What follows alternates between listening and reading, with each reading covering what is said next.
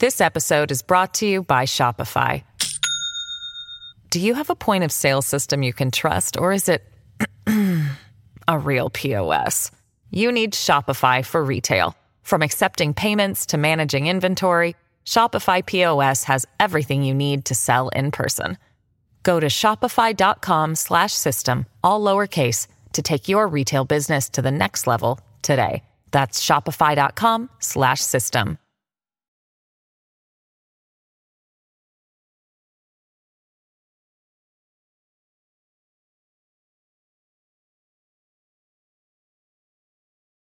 Live from clickorlando.com, this is News 6 at 5:30. This is a News 6 Plus takeover.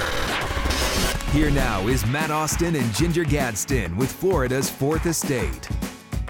Hey, welcome back to Florida's Fourth Estate. You know, when you think of Florida and the beaches, you think of sun and sand, and now you can also think of surfing dogs. This may be my favorite thing of all time right now.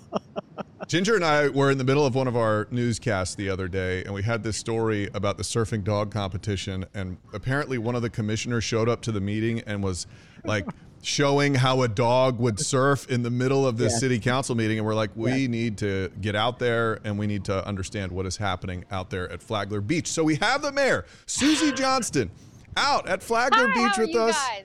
We are fantastic. Great. Thank you so much for joining us on Florida's Fourth Estate. We are excited for this interview. Oh, so um, so am I.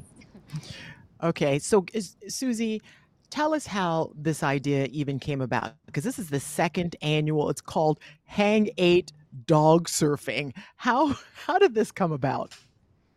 This came about because of Wednesday. Wednesday is a little eight-pound Chihuahua with a love of the water, and going to the beach. You know, living right here in Flagler Beach. Every time that we would go and take a dip in the water, this little eight-pounder would follow you in and think that she was a lifeguard. No fear of the waves, get pummeled by the waves, and we thought, you know, she she skateboards. Why don't we try her on a surfboard? Put her on a surfboard, and she was a natural. We had visited um, in St. Augustine a pups and sups contest, but the Guy Harvey Resort, and we thought, you know, this is something that Flagler Beach, it being a beach-friendly beach, it would be perfect for the city. So we decided to have a contest last year and had a great turnout, and it was just a big success, and we're doing it again this year. Okay, so if you're just listening to this podcast, what you can't see is Suzie's out live on the beach. We also have a phone, uh, a camera separate that is showing a Chihuahua on like a mini surfboard, maybe a boogie board with the oh, owner that's a there. mini surfboard that she had shaped just Oh, for her. This was a custom made surfboard. Okay, and is this the Custom Chihuahua you're speaking surfboard of? For a dog. Yes, Wednesday. Okay, Okay, that's so- Wednesday. so this is was the- Wednesday. Wednesday was the demo dog. Look at her the catching a wave. meeting. Oh, Wednesday. On Florida's Look at her fourth go. estate. This is happening. yes. Oh my God. I have achieved all of my television dreams now. We just watched uh, Chihuahua. Sir. Okay, and you thought like this was going to be a small event when it started, but in reality, hundreds of people showed up last year, and it could be 10 times that this year, Suzie. Absolutely. We last year in planning the event, we thought maybe we might have five, maybe 10 competitors. We ended up having 30 competitors. We had about 35 competitors. We not all dogs are surfers and they still need to have fun. So we have a costume contest also with the event. And we had a costume contest with about 35 entrants in the costume contest and several hundred people lining the boardwalk and on the beach taking photos and videos and it just ex- exceeded every expectation that we had. And I mean, I'm I'm watching Wednesday. She looks so confident and comfortable on that board. And you say not every dog is meant to serve. Tell us, you know, how do you know? Eh, eh, what- She's a skateboarder as How well. do you know if you got it? Oh my gosh, that dog's Look at adorable. Look at her. Well, Reef, who was um, just out here, his dog, he said every time JJ would try to hop on the paddleboard and go off on the paddleboard, the dog would just cry. The dog really is going to tell you if they're interested in the sport. They're going to either run and hide under the bed or they're going to want to jump right on that board. So it's a really natural ability. Do they love water? Are they natural at it? Is it are they born surfers?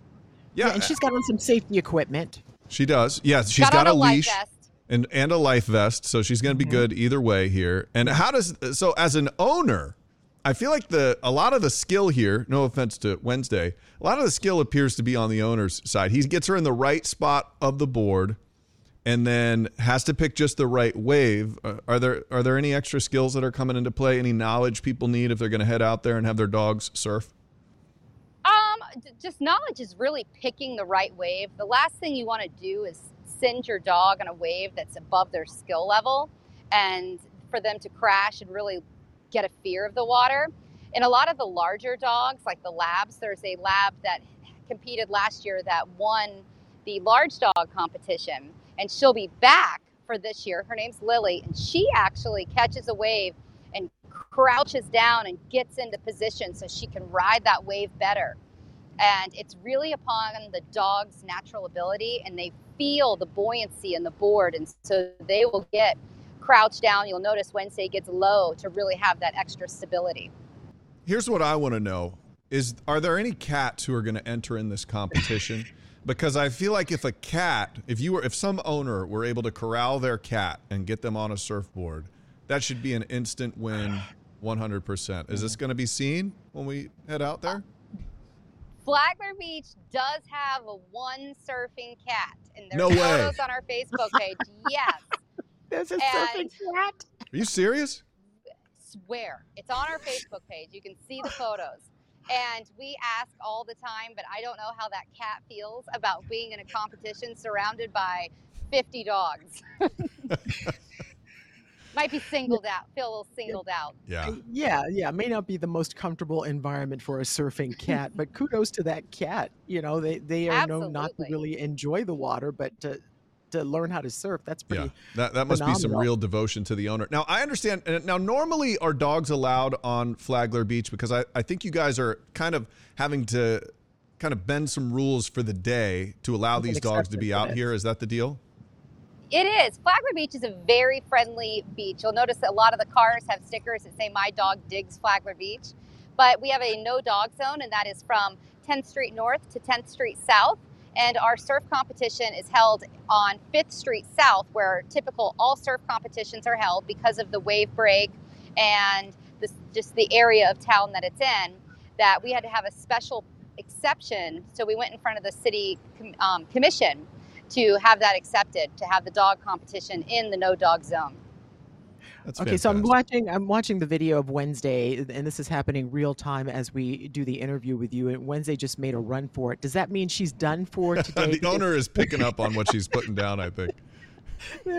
Wednesday's been out here practicing for a little bit already.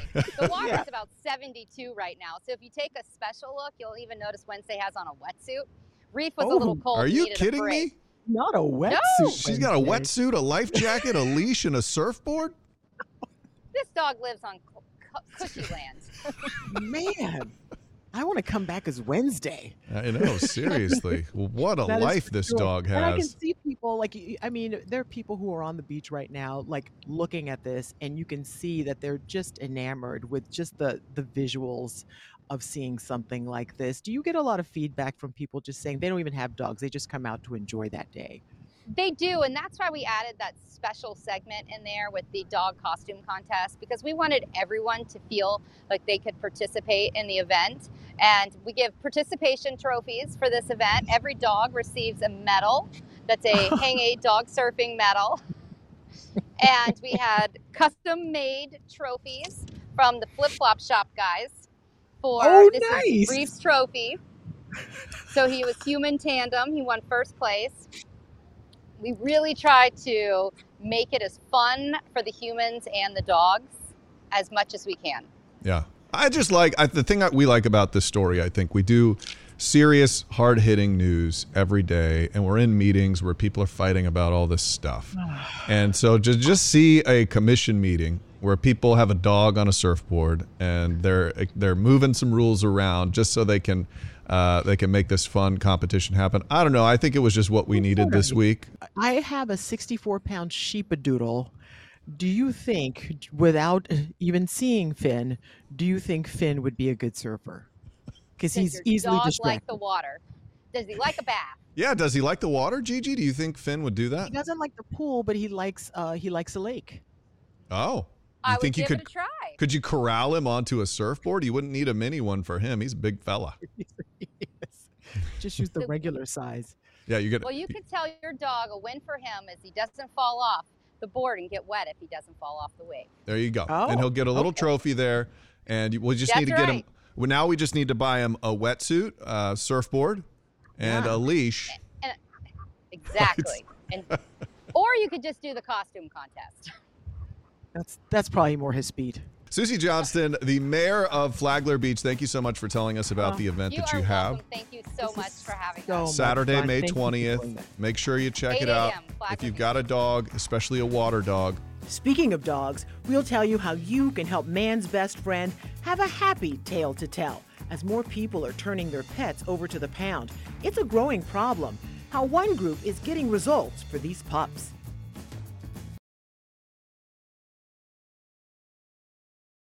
This episode is brought to you by Shopify. Do you have a point of sale system you can trust, or is it a real POS? You need Shopify for retail. From accepting payments to managing inventory, Shopify POS has everything you need to sell in person. Go to shopify.com slash system, all lowercase, to take your retail business to the next level today. That's shopify.com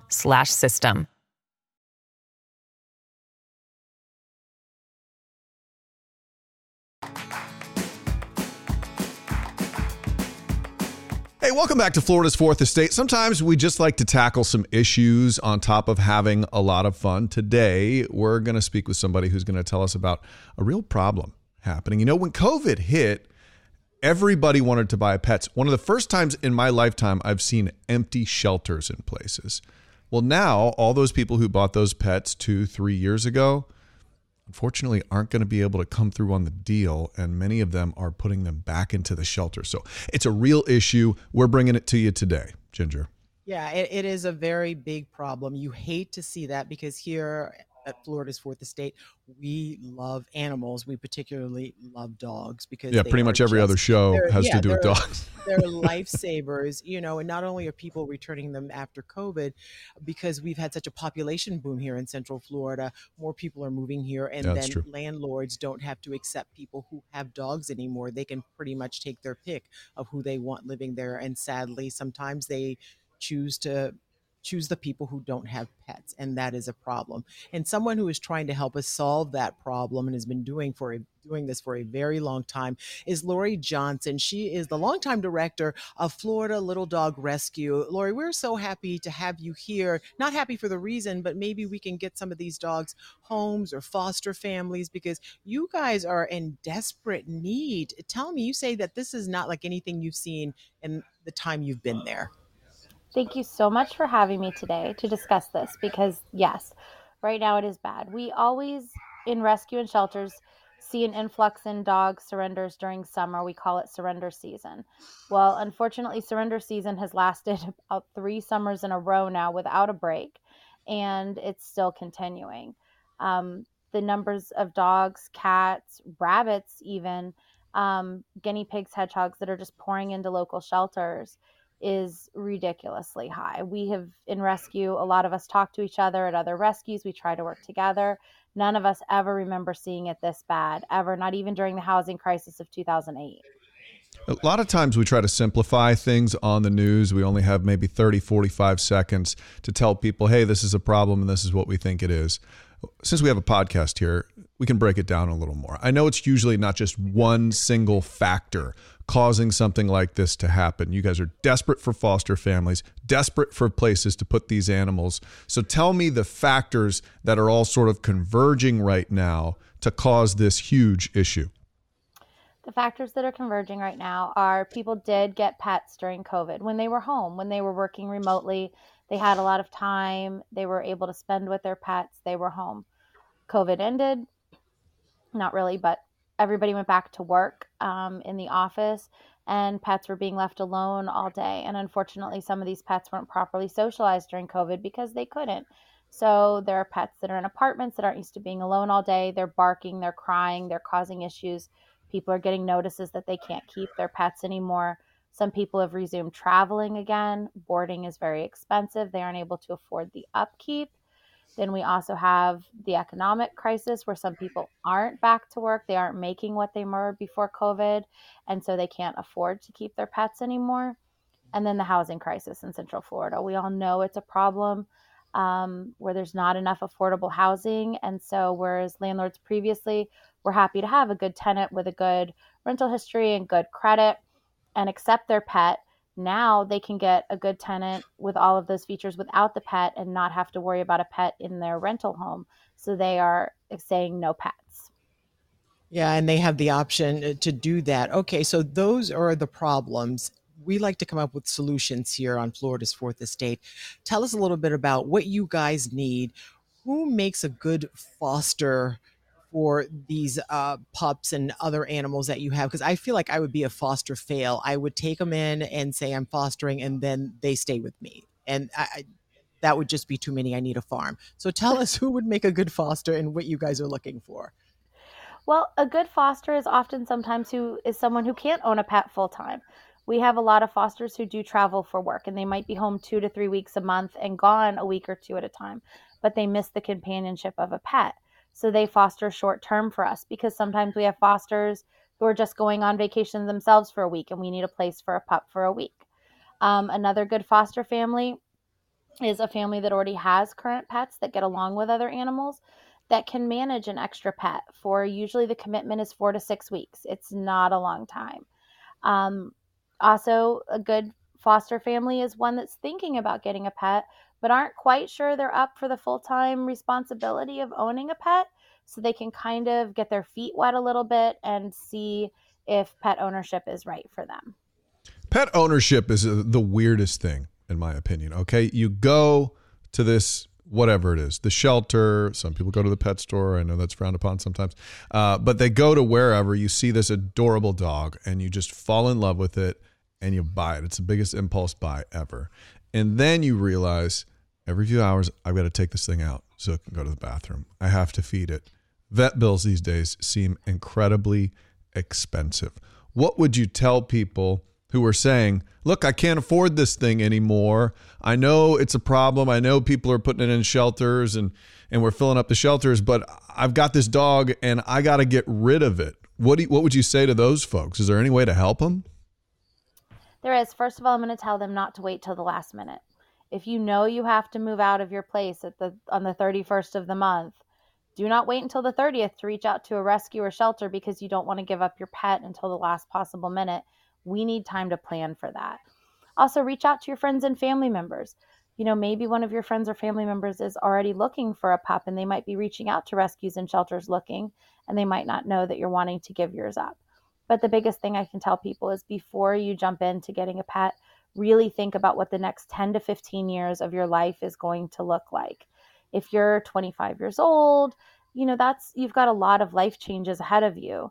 And so you want to make sure that if you are getting a pet at that age, which is fantastic, we we definitely believe in people owning pets, make sure that your pet has the proper training to set them up for a lifetime of success with you. Make sure that you socialize them early, that you get them used to you being gone, and all of those things.